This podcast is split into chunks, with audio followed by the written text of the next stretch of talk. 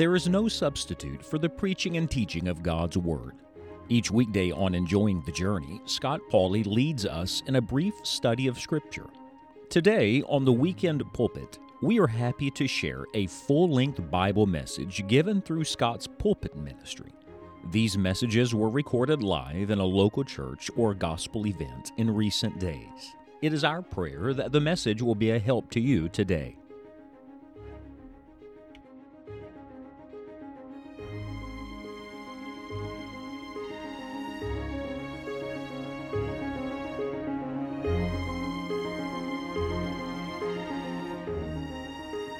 When I finish preaching tonight, I'm going to ask you to identify something. Really, I'm not going to ask you to identify it. I'm going to ask you to agree with what the Holy Spirit identifies. And uh, you say, well, what is that thing? I have absolutely no idea. I have no idea. I'm sure you think, you know, when preachers come, they come with, with an agenda. We try to be in step with the Holy Spirit, but I don't know. I really don't know what it is God's going to do in your heart tonight. I'm convinced of this when we open the Word of God, God will do something. Something definite, something spiritual, something personal. But I don't know what that thing will be. And I think sometimes as preachers, we speak in such generalities and we, we preach to an audience of people, but I'm, I'm more convinced than ever that the Holy Spirit has a way of taking the truth of the Word of God and connecting it to every human being that's open to the truth in a very distinct and personal way. And what I'm going to ask you to do when I finish preaching tonight is whatever that thing is, and you'll understand in just a moment, I'm going to ask you to bring that to the Lord. Years ago, I was reading the story of F.B. Meyer. How many of you know F.B. Meyer? Yes? Not personally, he's been in heaven for a while, but we know his writings. And F.B. Meyer was a man tremendously, tremendously used of God. I love his books. I just can't wait to meet him in heaven. You ever think about all the people you're going to meet when you get to heaven someday? And one night, early on in his ministry, he was well known already and well respected. He attended a meeting where a young man got up and gave a testimony. You know, there are these moments, could even be on a Monday evening. Did you know God actually does work on Monday evenings? There are these moments in life where the Lord makes appointments for you you could never have made for yourself. He came into a meeting, and there was a young man giving a testimony that night by the name of C.T. Studd. Anybody know the name C.T. Studd? And in his day, C.T. Studd would, would be like me saying the name of a famous NBA player or NFL star because C.T. Studd was the most famous, well known cricket player in all of England at the time. He was an amazing athlete, could have spent the rest of his life just living off of his good name. And C.T. Studd had gone to a D.L. Moody campaign and got his life turned upside down by coming into, into touch with the living Christ, and it radically changed him. So much so that C.T. Studd ended up becoming a missionary and touched two continents with the gospel. And you want to talk about a guy, I don't want to get off track, but you want to talk about a guy who was just out and out for the Lord. C.T. Studd was just wholly given to God. Uh, he was he was what some people might call a radical, but really he was just all in for the Lord. He wrote a book. Uh, you, you, know books. He wrote a little book called The Chocolate Soldier. Have you ever seen The Chocolate Soldier? You can get it online. It's I think it's free now, public domain. The Chocolate Soldier. And C.T. Studd, now he was rough. He said, I'm going to tell you what we've done. We've raised a whole generation of Christians who are not good soldiers of Jesus Christ. They're chocolate soldiers. They're nice to look at and they're really sweet, but when the heat gets turned up, they all melt pretty strong. He married a girl named Priscilla. They thought that Priscilla would tame him down a little bit. Priscilla was as radical for Jesus as he was. When they got married, true story, Priscilla came down the aisle with her wedding gown and a banner across her white wedding gown that said, United to do battle for Jesus. That's a woman right there, let me tell you. Now, CT and Priscilla Studd, they were greatly used of God. And this was early on. C.T. Studd was giving his testimony, and F.B. Meyer was in the meeting, and F.B. Meyer said, I was just taken with the touch of God on his life. And he said, when the meeting was done, he said, I made a beeline for the front. I got in line, and I shook that young man's hand, and I said to him, and C.T. Studd did not know who F.B. Meyer was. He said, I said to this young man, Young man, you have something I don't have. What is it? And without any hesitation, C.T. Studd said, Have you surrendered everything to Jesus Christ? And F.B. Meyer said, I was offended. He said, I threw my hands up, took a step back, and said, Of course, I'm a minister. He said, But when I left that night, I couldn't get away from his question. F.B. Myers later said, I, I, walked home alone by the river that night, and all the way the question haunted me Have you really surrendered everything? I mean, everything. Not, not some things, not most things, not all the things people know about. Have you really surrendered everything to Jesus Christ?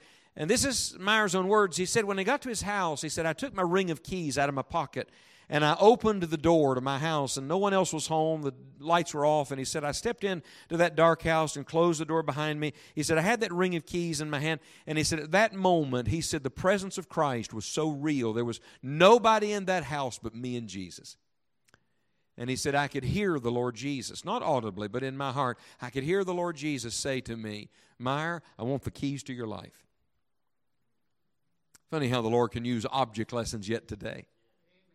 He's holding this ring of keys, and he said, Of course, Lord, you, you got them all. And he said, I watched as the Lord Jesus, symbolically, of course, took the keys that I had given him and stood there in front of me and counted them one by one. And he said, Then I heard the Lord say, There's one missing. And F.B. Meyer said, I argued with the Lord. And I said, Lord, that's just a little area of my life. That's, that's just a key to a little, little closet that I want to hang on to. I've given you everything else. I mean, look at all the good things I'm doing in my life for you. And the Lord Jesus said to him, Meyer, if I am not Lord of all, I am not Lord at all. And F.B. Meyer said at that moment, it was as if the presence of Christ and the joy of the Lord began to depart. And I said, Lord, don't leave me like this. And the Lord Jesus held out a nail pierced hand and said, I want all the keys to your life. And F.B. Meyer later testified and said, That was the night. That was the night. Standing in the foyer of his house in that dark room, he said, I took the last lonely key of my life and placed it in the nail pierced hand of Jesus. And F.B. Meyer said, My life was never the same again. With that in mind, I want you to open the Word of God with me. Would you please to the book of Titus? Anybody surprised we're going to Titus tonight? We lived here yesterday in three different meetings, and we returned to pick up right where we left off in Titus chapter number two. And before I read, I want you to do something, all right? While I read, I want you to pay real close attention to every word, because every word of Scripture is, is given by inspiration, and every word is profitable. But I want you to look for one word. I'll emphasize it as I read it. It's a word repeated. In fact, when I emphasize it, if you think you know what it is, circle it in your Bible. It shouldn't be hard to find.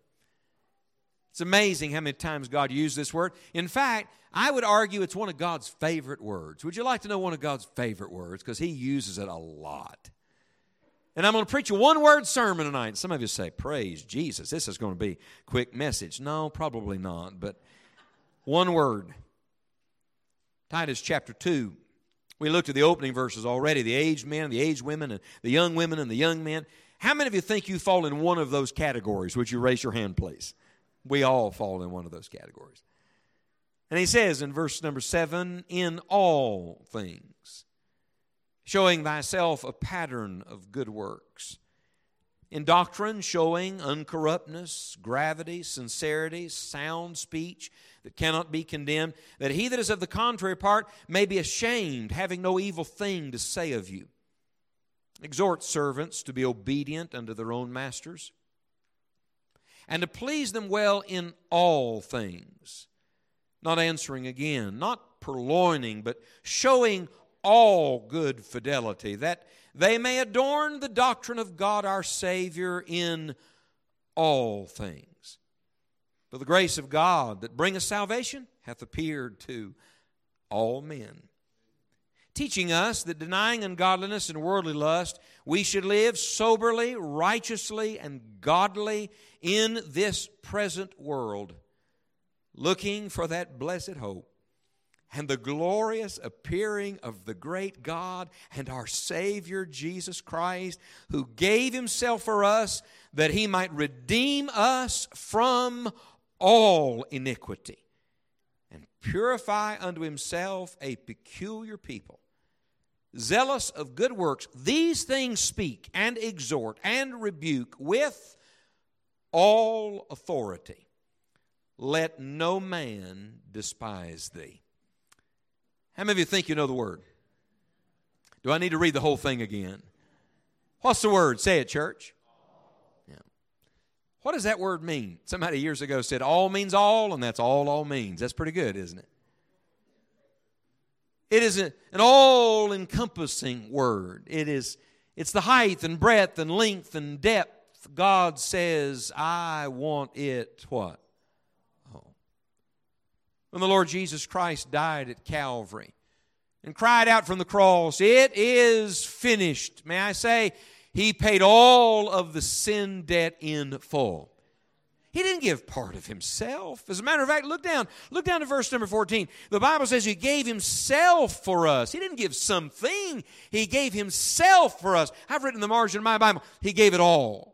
When the Bible says he gave himself, he gave every drop of his blood and every ounce of his strength and every bit of his body and soul and spirit was yielded to the will of God to keep us out of hell.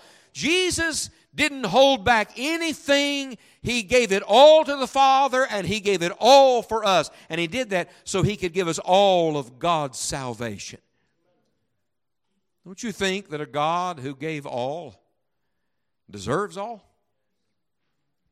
When we started our study yesterday, everybody remember? Look back at chapter 1, verse number 1. Do you see the last phrase of verse number 1? This book is about the truth which is after godliness. And we, we talked about the fact God doesn't just want us to know Him, He wants us to be like Him. He wants our lives to be conformed to His image. He wants godly people, not just people that say they know God. Pardon me. Not just people come to church on Sunday and check a box off. People that actually know God and their life makes Him known. Well, look at our text tonight. Look at chapter 2 and verse number 12, he says, teaching us that denying ungodliness and worldly lust, we should live soberly, righteously, and godly in this present world. May I say to you, we are living in ungodly times and we're surrounded by an ungodly culture, but God still wants His people to be godly people.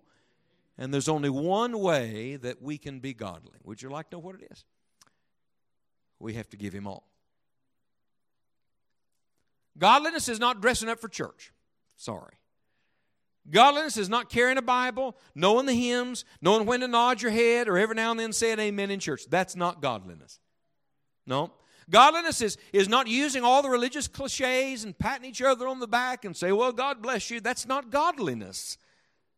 In fact, that can be the furthest thing from godliness because that could be all about you or all about me. Do you know what ungodliness is? People say, yeah, it's, it's this immoral crowd, it's the abortion crowd, it's the whatever. No, the word ungodly means giving no regard to God. Did you know you could actually live your life as a Christian and be an ungodly person because you live your normal life without even thinking about God, with giving no regard to God? And on the reverse, what is godliness? It is to regard God, pardon me, not on Sunday, but all the days of your life. Not in, not in some areas, but in all the areas of your life. Not in what people see, but in all the secret places of your heart. The only way to be godly is to give God all. And so, for a few moments, I want to walk through the alls with you. May I do that tonight? I'd like you to write them down. You've got them here. You can mark them in your Bible, but I'd like you to write them down because I want you to know when Jesus Christ bought and paid for you, He didn't buy part of you, He bought all of you. The day I got saved, 41 years ago, 41 years ago, I trusted Jesus as my Savior. He came to live in my life. It was the greatest decision ever made and the greatest day of my life. Do you know, do you know I've never gone to bed a single night? Never. In 41 years, I've never gone to bed a single night and wished if I died during the night, I wouldn't go to heaven. Not a single time. Never. I've never woken up in the morning and thought I wished I wasn't a Christian today. It's never crossed my mind. You know why? Because there's nothing like knowing Jesus. But I want you to know that when the Lord Jesus Christ came into my life, He didn't rent, He bought. For the record, he doesn't move in and out either. He moves in to stay. And when he moves in, he starts the largest remodeling project in the history of the world. He starts getting all your old furniture. You know that ratty couch? He wants that out of your life, you know? All that junk that doesn't bring him glory. He starts moving things out, and on the other door, he starts moving things in that look like Jesus. Do you know why? Because when Jesus Christ bought and paid for you, he paid for your spirit, he paid for your soul, he paid for your body, and he, he, he put his flag on your life and claimed every bit of it for himself. It is all rightfully his, and it should all be yielded to him. Imagine how strange it would be to buy a house. Imagine how strange it would be to buy a house. And you go to closing. If you've ever gone through this process, you go to closing, and you sign the documents, and they give you the keys and they give you the garage door opener and they give you all of that. And the owner across the table says, Now, uh, we, we know you're going to enjoy the place. You're going to have a great time. Here's the key to the front door, and here's the key to the back door, and here's the key to this and key to that. But we just want you to know that there is one little closet on the back of the house. We've always really liked that closet, and we're going to keep the key to that. And it, look, we won't be any trouble to you. We promise we won't be any trouble. We're going to come and go every now and then, get things out of that closet and put things in that closet, but we won't bother you at all. We're only only keeping one little part of that house. You said, That's the dumbest thing I've ever heard in my life. I didn't buy part of that house, I bought all that house. Well, let me ask you a question. If we think that's ridiculous in our world, why do we give some space in our life that does not allow the owner, the Lord Jesus Christ, to be Lord of every area of our life? He deserves it what? Hmm. So let's walk through it, shall we? You have your pen in hand? You got your Bible? Let's begin right here in verse number seven. Would you mark in all things? Let's start with the all things just a minute. In all things. And then come down to verse number nine, mark it again a second time. In all things. And one more time for good measure in verse 10, in all things. Would you like to guess what in all things means? This is deep. Are you ready? It means in all things. In every area of your life, the Lord wants to be glorified. Matter of fact, look at verse number seven. He says to the young men, In all things you show yourself a pattern of good works. Don't just say you're a Christian, live like a Christian. Don't just use the name of Jesus, live like a follower of Jesus Christ. Away with this weak, anemic, run of the mill, lackadaisical, kind of half hearted Christianity. Where are the people that say, I want to, in all things, show myself an example of what it means to be a Christian? And look at it doctrine, showing uncorruptness, gravity, sincerity, sound speech. So he deals with actions and he deals with motives and he deals with words. Look at verse number nine. He speaks to the servants. He says, You be obedient to the people you work for and please them in all things. Don't smart mouth them, don't answer back, don't be lazy, don't purloin. Look at the end of verse number 10 that you may adorn the doctrine of God our Savior in all things. How many of you believe the Bible? Let's try that one one more time. How many of you believe the Bible? Let me ask you a question. Would anybody that watched your life today believe the Bible because of what they saw in you? Because that's what that verse means. That word adorn the doctrine literally means dress it up. Look, the doctrine of God is beautiful. There, there's nothing more beautiful than Jesus. But this is fascinating to me. He says you ought to live your life in such a way so when people look at your life, they think more of Christ, not less of Christ. They, they think highly of God, not low thoughts of God. They, they think all good things and not bad things. Not because you're perfect, but your life in all things. See, this is the height. God takes the natural life, the, the everyday life, the ordinary parts of life and he lifts it to the highest level. That's what he does. He makes all ground holy ground. Do you understand that your school campus is to be a place where Jesus is to be seen in your life in all things? That on your job, you say, You don't know my job. It doesn't matter.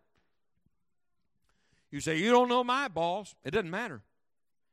That on the, on the job site, in your neighborhood, in every business interaction, in every person you cross paths with, you're supposed to be lifting up the glory and goodness and grace of God and beautifying the truth and dressing it up in all things in such a way that when people see that, they say, I don't know what those people have, but I want to know their Christ. I need what that man or that woman exemplifies because in all things you are living the Christian life. That doesn't mean you're perfect. Every person in this room has failed today. Every last stinking one of us. Because we're all just a bunch of sinners. and we have to confess and we have to repent and we have to renew our vows with God and we have to forsake sin. But the reality is, we should be so wholly given to God that we live our lives on purpose, intentionally, so that in all things people think more of our Christ. I remember years ago hearing the story of a little boy. I think it was in the Chicagoland area. It was just a boy living on the street and he had nothing holes in his shoes and tattered clothes, and it was winter. A very fine, wealthy, well dressed woman came out of a big, beautiful department store and with her fur coat and all of her regalia on. She saw the boy and she had pity on him and she said to him, Son, have you eaten today? He said, No, ma'am, not today. She said, You come with me. She walked him into one of those diners and sat him down in the corner booth and she gave him a menu and she told the waiter, she said, whatever he wants. And man, did he eat, let me tell you. He ordered almost one of everything and ate till he could eat no more. She said, You come with me. And they walked across the street back into that department store. And she took him back into the boys' section. And she said to the man there, Put, Give him new shoes and, and give him warm clothes. And what's the best coat you have? And I mean, she outfitted him, paid for everything. The little boy had never been treated like that. He'd never had things like that before. And walking out of the department store, and he stopped and looked up at her and he said, Madam, could I ask you a question? She said, son, Certainly, son. He said, Are you Jesus' mother? And she smiled and she said, No. She said, But I am one of his children. He said, I knew you were related to him somehow. When I heard that story, I thought to myself, I wonder if anybody I met today, anybody, would say, You know that man I waited on? He reminded me of Jesus. The way that man did business with me, it was different. He made me think of Jesus. Dear Lord, do such a deep work in our hearts that all things begin to bring you glory. Let's look at another one. He not only talks about the all things, but look at verse number 10. He says, Not purloining, but showing all, would you write this down? Fidelity, all good fidelity. You know what the word fidelity means? That's a word we don't use a lot. Sometimes it gets used in financial regions today. But fidelity means a conviction of something. Watch this. If all things is the height of God's work in us, because it lifts all of life into His realm, set your affection on things above, then all good fidelity is the depth of God's work in us, because it goes all the way to our hearts. The idea here of all good fidelity, it means that even in the mundane of life, even in the in the everyday task, even in the junk you don't like, even in that, you are doing it not for them, but for Him. And every part of your life is done with this motive I want the Lord to be pleased with my life. You know what's really interesting? He's talking to servants, literally people, many of them who are operating as as as slaves, as people who are being even even just laden down with burdens and having a hard time. And this is fascinating to me. Instead of trying to fix all the social ills of his day, instead of getting into the political fray of it all, you know what he does? He said to those believing servants, There ought to be such a spiritual power to your life that even those hardened unbelievers around you notice there's something different in your life. You know, if we give more attention to the spiritual and less to the social and the political, I think the glorious gospel of Jesus Christ would do such a deep work in us, it would work its way out of us and change lots of other people around us. With all good fidelity. It's a heart work. Is your Christianity just on the surface? Or is it heart deep? I must tell you that even as I'm preaching you, I'm convicted. I'm preaching to myself and letting you listen tonight. That's what I'm doing. Am I doing what I'm doing from the heart? Am I Am I just going through the motions? Do you know how easy it is for a preacher to get mechanical? Your pastor and I were talking today, and I told him I, I preach almost every day of my life. And you know, honestly, when you're in meetings constantly, in and out, in and out, in and out, in, it's very easy to get mechanical. Let me just tell you, Jesus doesn't want any robot followers. Mm. What he wants are people who are heart deep with the Lord Jesus, so in love with Christ, so passionately in pursuit of the Lord that every area, all of their life reveals that heart level passion. And so we have all things, that's the height. We have all good fidelity, that's the depth. Let me show you a third one. Look down to verse number 11. For the grace of God that bringeth salvation hath appeared to, mark this one down, all men. Now, now it turns inside out. Now it turns from Titus to the lost people around him, from, from the church in Crete to the unbelievers in Crete. Why is that? Because the heart of God is always a heart for all people. Matter of fact, let me just show you something. Go back a couple pages in your Bible, would you please? Go back with me to 1 Timothy for just a moment. 1 Timothy chapter 2. I'm going to show you this from Scripture. This is not my word, this is God's word. Look at 1 Timothy chapter 2 and verse number 4. He's, he's talking about praying for people in authority and, and living quiet and peaceable and godliness and honesty. This is good, acceptable in the sight of God our Savior. Look at verse number 4. Who will have, what's the next word, church?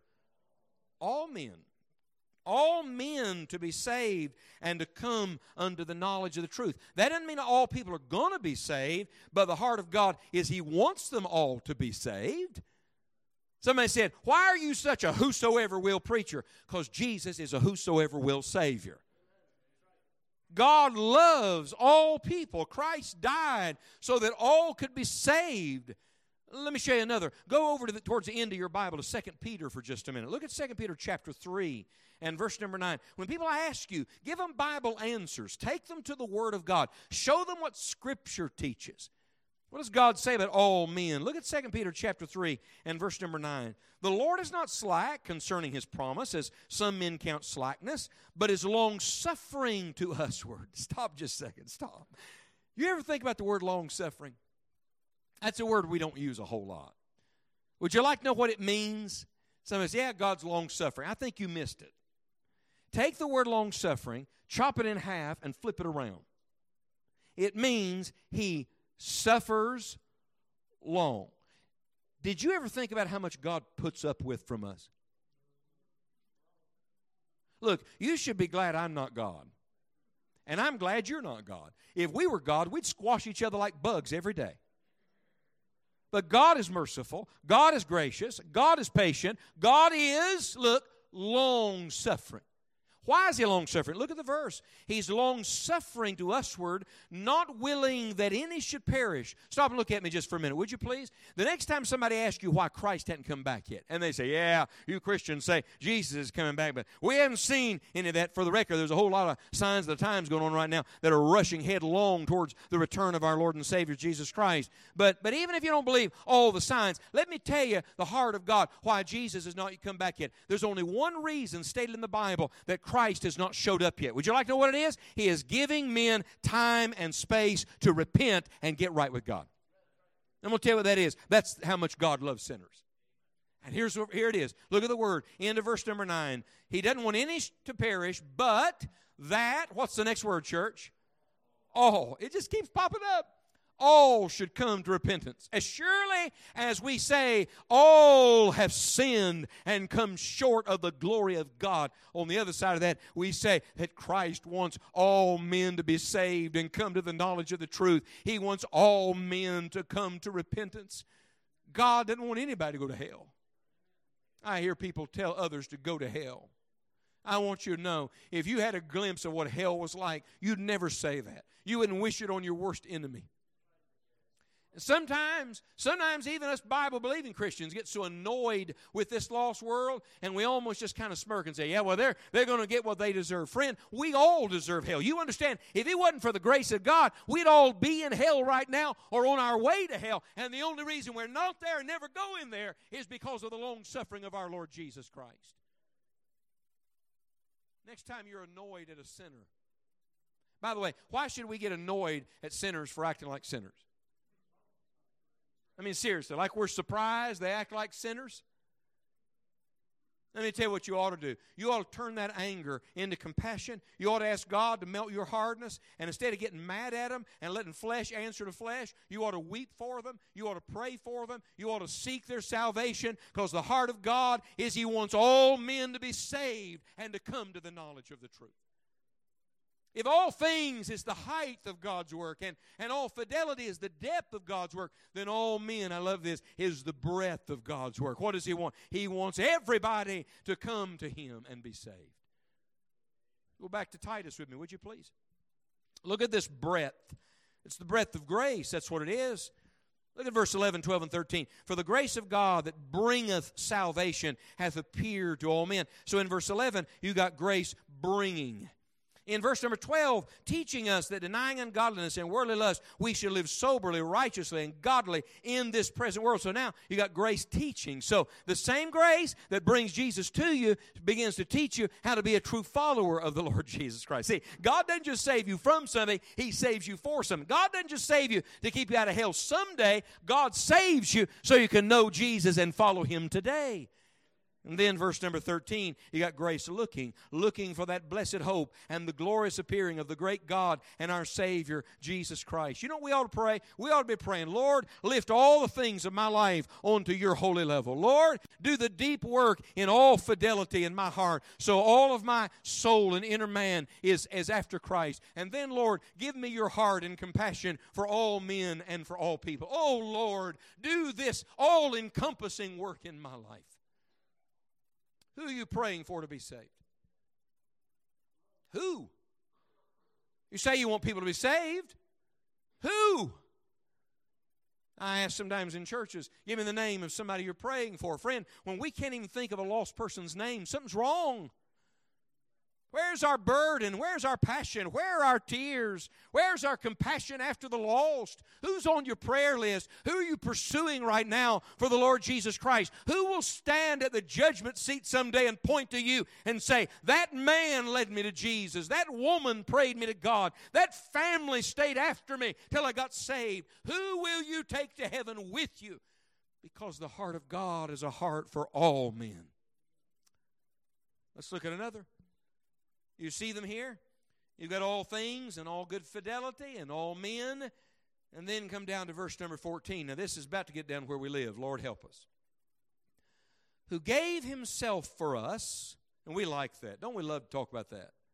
Sure, we just had Easter and celebrate the death, burial, and resurrection of Jesus, and we all want to sit around talk about how great it is. We're just glad to be saved. Well, keep reading. That, here's God's great purpose statement he might redeem us from what? All iniquity. And purify unto himself a peculiar people, zealous of good works. You know, some people, they just want enough salvation to keep out of hell someday. They don't want the Lord to mess with their life today. But I want you to know when Jesus saved you, He bought and paid for all of you. And you know what He wants to get out of it? All iniquity. In fact, yesterday we talked about iniquity. Everybody remember that? The crooked thing that only God can straighten out. The Lord says, I want to find every crooked thing in you, every crooked thing in you, every crooked thing in you. And I want to get that out of your life. Search me, O God, and know my heart. Try me and know my thoughts, and see if there be, oh, any wicked way in me, and lead me in the way everlasting. If all things is the height of his work, and all fidelity is the depth of his work, and all men is the breadth of his work, then all iniquity is the length of his work. You see all the dimensions of God's work in our life? What lengths did Christ go to? He went all the way to Calvary so he could get all of the sin out of your life. So, may I ask you a personal question that only you can answer? What's the besetting sin of your life? You know the one. You waiting on me to call it? I can't call all the sins. I don't know all the sins. I know mine. What's the pet sin in your life? You know the one you keep excusing. And you say something like this Well, I'm not as bad as I used to be. Well, I'm better than she is. I mean, you know, you know, preacher, everybody's got something. Mm-hmm. I hear people say, That's just the way I am. Well, it doesn't mean it's the way you're supposed to be. I want you to know when Jesus Christ died on that cross, he died for that sin. That sin put him on the cross. You stop looking at your sin start looking at the cross, you'll think different about your sin. What's the crooked thing that while we're trying to walk in the straight and narrow way, we're trying to hold on to that thing. The Lord says, No, no, no. I want to get all of that out of your life so that anything that doesn't look like Jesus and bring God glory and allow the Holy Spirit to do His work in your life, all of that is removed from your life. I don't know about you. I can't wait to get to heaven, get a new body. Anybody else looking for a new body? And not just a new body, he's going to make all things new. Isn't it going to be nice when you don't have to deal with the devil anymore? And this old sin cursed world and your own fleshly lust that war against the soul. Man, I'm looking forward to it. But until that day, you're going to have to let the Lord work in you to get all of the iniquity out of your life. And somebody says, Well, preacher, I don't know what right anybody has to tell me that. I'm glad I'm glad you brought that up. Would you look at the last one in verse 15? These things speak and exhort and rebuke with what? All authority. Do you know what the greatest struggle in life is? Who gets to be the boss? No, I'm serious. Like in a marriage, and I don't want to start any wars here right now, but in a marriage, like who gets to decide? Right? In churches, who gets to be in charge? In in government, who gets to be the person that calls the, isn't that right? I mean it's always the struggle of the will. May i just tell you the same thing's true in your christian life. Somebody's going to have the authority. Somebody's going to be the master. Somebody's going to be the lord. Somebody is going to sit on the throne and you're going to have to decide who it's going to be. And paul wrote to titus and said when you preach this and teach this in the local church i want you to do it with all authority. And it's not paul's authority and it's not titus's authority and it's not my authority and it's not your pastor's authority I'm speaking tonight on the authority of the Word of God, and I came to say that every sincere Christian must submit themselves to the authority and lordship of Jesus Christ. And not in some areas, in what? You know the Word.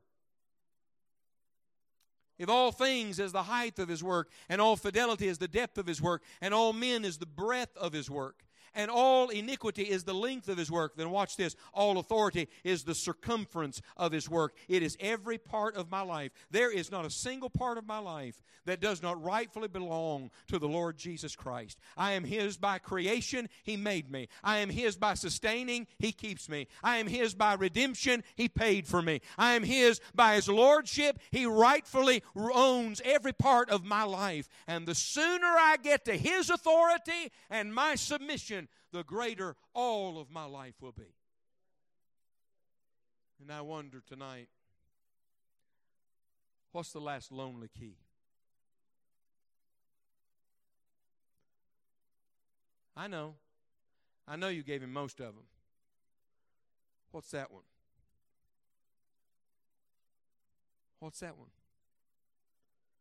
You know, we sing a lot of lies in church. Did you know that? Yes, we do. We sing that song, All to Jesus I surrender. All to Him I freely give. Would you take your hymn book out? Do you have a hymn book there near you? Take a hymn book out. If you'll if you'll take a hymn book out, I'll make a deal with you. I promise not to sing to you, all right? You've heard of singing preachers? You have a singing preacher. I'm not one, all right? Would you find hymn 489 in your hymn book? Here it is. All to Jesus I surrender. All to Him I freely give. I will ever love and trust Him in His presence daily live. Look at the words. All to Jesus I surrender. Humbly at His feet I bow. Worldly pleasures all forsaken. Take me, Jesus. Take me now. All to Jesus I surrender. Make me Savior, wholly thine. Let me feel the Holy Spirit. Truly know that thou art mine. You live in there? I'm not asking you to know the song. I'm asking, is this your testimony? Would you look in the top left hand corner? Do you see that name there? Judson W. Vandeventer. I have sung this hymn all of my life and never paid any attention to that man's name. Any of you ever paid any attention to his name? Never, never really thought about it. You know, there's a story behind every song. Sometimes we know them, sometimes we don't. Can I tell you about old Judson? Judson 17 years of age, got saved. He was 17. Heard the gospel, trusted Christ as his Savior, became a Christian. He was brilliant. He was in a university, great university, finishing a degree, became a teacher. He was so musically gifted, they said he mastered 13 instruments. 13. Writing music, teaching, involved in the arts, bright future. And then Judson said he came to the great crisis hour of his life. And the great crisis hour was whether he was going to let God have it all. And he said, To be honest with you, I struggled because I wanted to keep part of it. I wanted to draw my lines and keep God in my box and, and do what I wanted to do and still say, Well, I'm a Christian. I, am following Jesus. And Judson Van Deventer said he finally came to the place where he said, All right, Lord, I'm not going to fight you anymore. And Judson Van Deventer became an evangelist and wrote the words of this song. May I read to you what he said? He said, For some time I had struggled between developing my talents in the field of art and going into full time evangelistic work. At last, the pivotal hour of my life came, and I surrendered all. He said, A new day was ushered into my life. I became an evangelist and discovered down deep in my soul a talent hitherto unknown to me. God had hidden a song in my heart, and touching a tender chord, He caused me to sing. And the song that God had hidden in His heart was the song you're looking at right now. Would you look at the last verse of it? All to Jesus I surrender. Lord, I give myself to Thee. Fill me with thy love and power. Let thy blessings fall on me. I surrender all. I surrender all. All to thee, my blessed Savior. I surrender all. And tonight, I came to ask every person in this room if you would be willing to give yourself, not part, all, to the one who gave himself for you. Father, I thank you for Jesus. Lord Jesus, I thank you for giving it all. And I pray tonight that by the work of the Holy Spirit in every heart, there may be in this meeting a spirit of sweet surrender and ultimate submission to all the will of God.